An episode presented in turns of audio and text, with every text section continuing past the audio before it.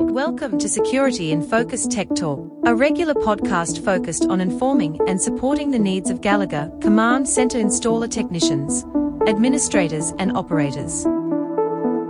Welcome to episode two of Tech Talk, one of the Security in Focus threads from Gallagher Security.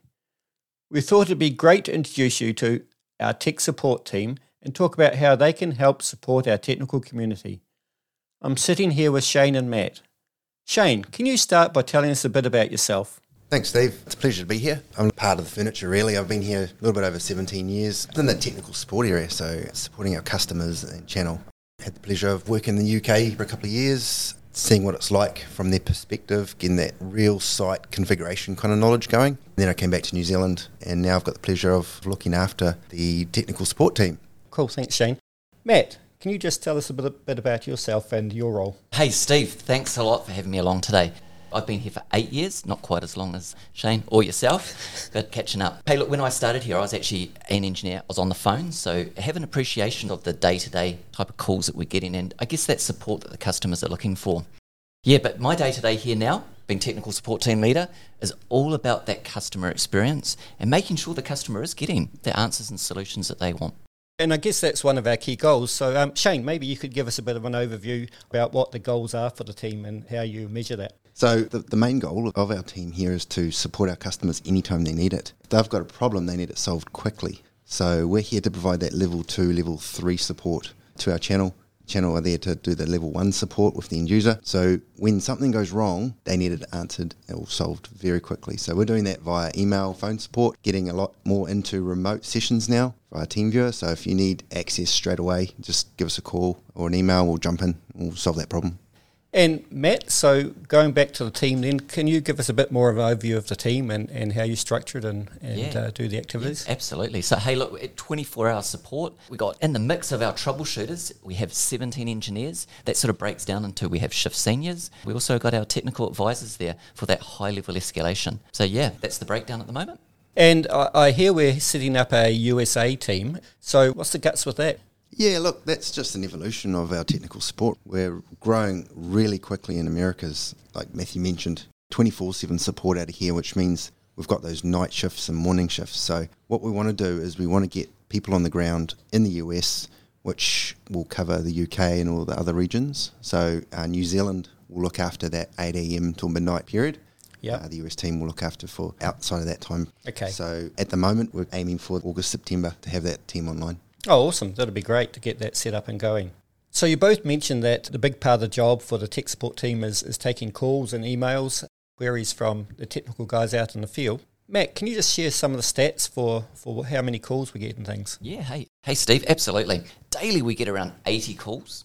Average call times can be about 12 minutes. We do have some peak times in New Zealand around from lunchtime through at about 8 p.m. Our average wait time is around one minute, but obviously on those peak times, that wait time can go up. Emails, that can be slightly different. So we get about 100 emails on a daily basis.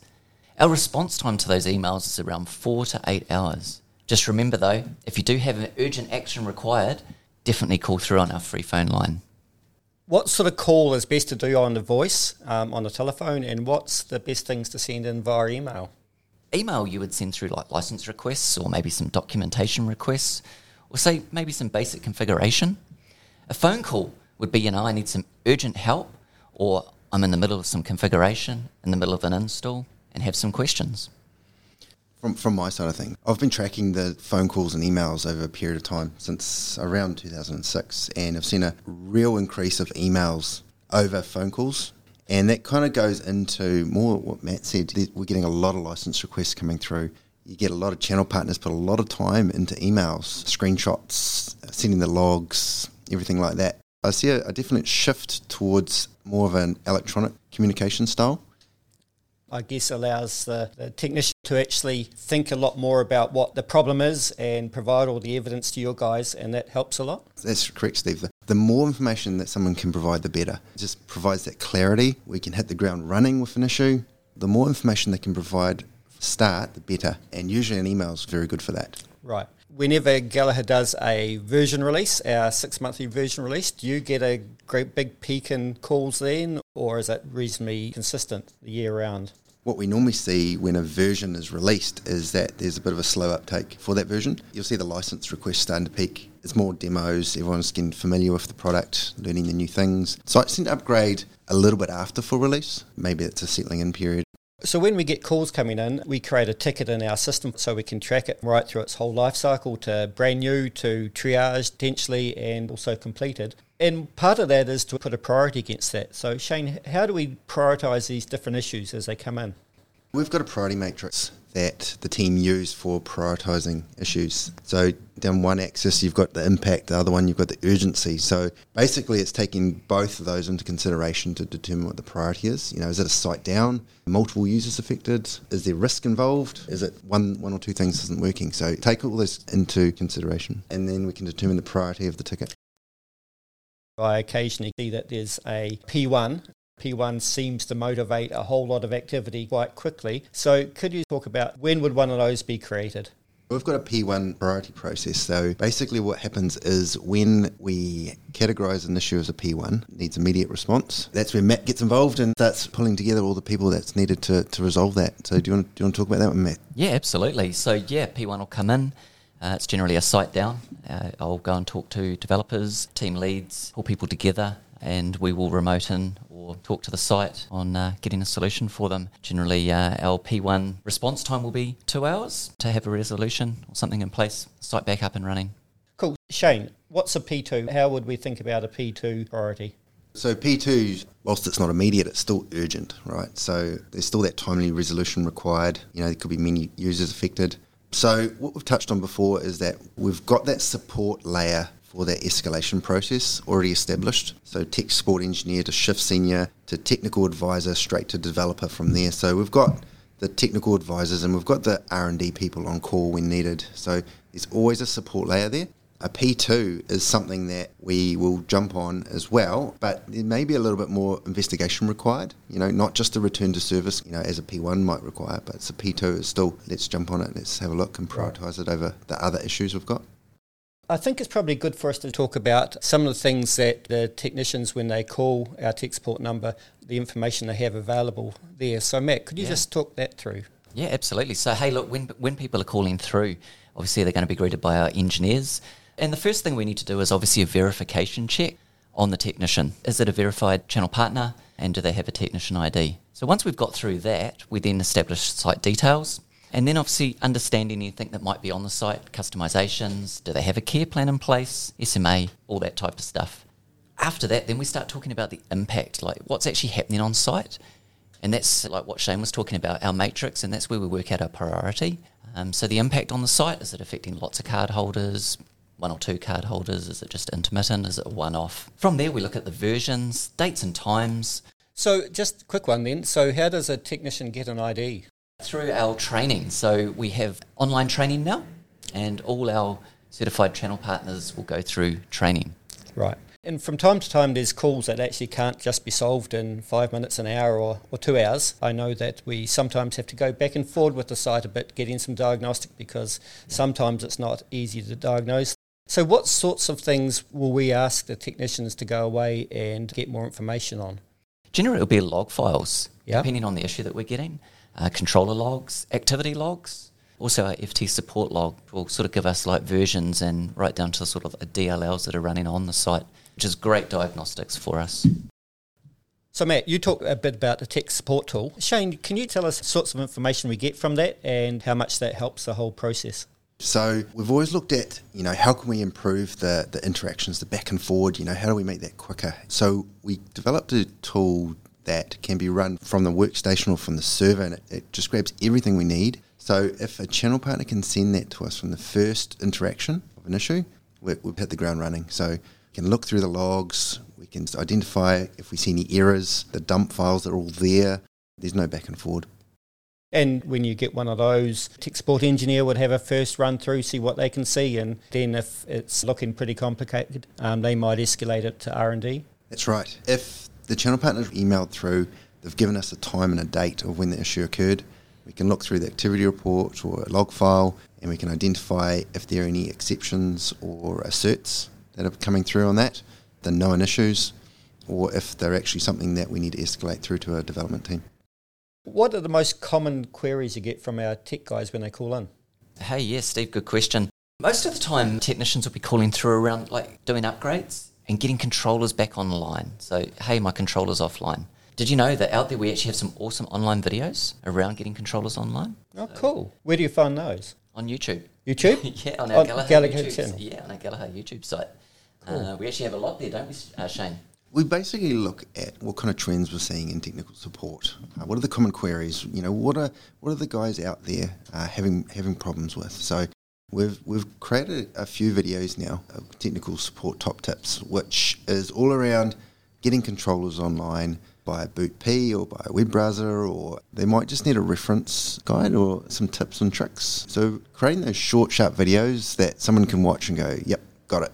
So they're like reminder videos for things that they don't necessarily do that often and they just want to do a quick refresher before they go to site. Yeah. Hey, and would it be okay if the guys emailed into the tech support email saying, hey, I'd love a little YouTube video on this topic so they could tell us some of the things that they'd really like to see videos for? Absolutely. I mean, we- we'd love to hear you know our channel partners' feedback on any ticket created. They'll get a survey email link. So we'd love all our channel partners to click on that survey link. There's a free text that they can tap in and give us some feedback. What do they want to see? What do they want to hear? Uh, even on this podcast, like some more questions for us directly at Tech Support. Yeah, because it's a huge product. Command Center is huge. There's a lot to know, and it's really hard to be expert with it all. So, if there are things out there that people want to see more of or see a little video just to refresh it, then that would be great, and we'd love to hear it. So we've actually created quite a bit of content on our security hub to help customers as well. So that's another avenue of technical knowledge based information. So, Shane, you mentioned Security Hub. What the heck is that? I guess the last year we've moved to a new platform for our website. So we've got a whole new resources area where we've been putting technical content in there daily about all our different features and all our different products and and we've also got our version matrix in there as well that we keep updated each version, what's supported. So there's lots of technical content on there that the, that the team are keeping updated. A passion of mine is actually to create a self-solve environment where a channel partner can just Google the answers themselves, find what they need, and it's just there at their fingertips. Right, so that sounds like a great resource. Is that something that you actually have have a log on and password to get to? Yeah, that's right. So all our channel partners are eligible to get a log on to our site. Right. So, and if there's any of the technicians out there listening to this and they haven't got a log on, how do they get one? No worries at all. So if you can navigate to our website, which is security.gallagher.com. that's right, and you'll see there's a resources area. So if you click into that, you'll see there's it asks you for a log on. Right, okay. So you can just click the link there to request a log on if you don't have already have one. Yep. And when you log on there, we've really designed the site to be kind of objective. What's their objective, right? Do they want to set up a site? Do they want to troubleshoot a site? So you'll see the different areas there, and we've got all the content in those areas for what they need. So, Shane, we've uh, talked quite a bit about tech support. Um, the one thing we haven't talked about yet is, is actually how to get in contact with tech support. So, could you tell us about that? Yeah, no worries. So we've set up free phone numbers for all our major regions. So New Zealand, uh, 0800 84 2273. Uh, US, 18669 227 329. Australia, 1800 009 259. UK, 0800 980 2273. So they're major regions. Yep. Uh, if someone wants to get hold of us via email, security.support at gallagher.com will come through into our CRM ticketing. Awesome. Thanks, uh, thanks Shane and, and Matt for talking to me. It's been great to have a chat with you and looking forward to getting you on a call, another podcast pretty soon. Nice. In our next Tech Talk podcast, I'll be talking with Matt Page from our UK technical team about a question from one of our customers about card security. I also have an expert from NXP, the chip maker who make our MIFARE family of cards, and my other expert is Tyson from our credentials team, who will give the latest updates on card supply. If you have any topics or questions you would like us to cover in an upcoming Tech Talk, please leave us a message or post with a hashtag of security and focus or at Gallagher Security on LinkedIn or in Facebook or respond to one of our Tech Talk posts with a comment. We hope that you get value from hearing about what we're getting up to. If you'd like to receive newsletters from Gallagher Security, um, please go to security.gallagher.com slash subscribe. We would also love you to follow us on social media where we keep you up to date with what we're doing, places we're visiting, customers and channel partners we are meeting, and our celebrations. So please follow us on LinkedIn at Gallagher Security. And don't forget to connect with us on Facebook. Lastly, why don't you have a look at our YouTube channel where you'll find our Security in Focus webinar series and lots of short tips that will help remind you how to do stuff in Command Center.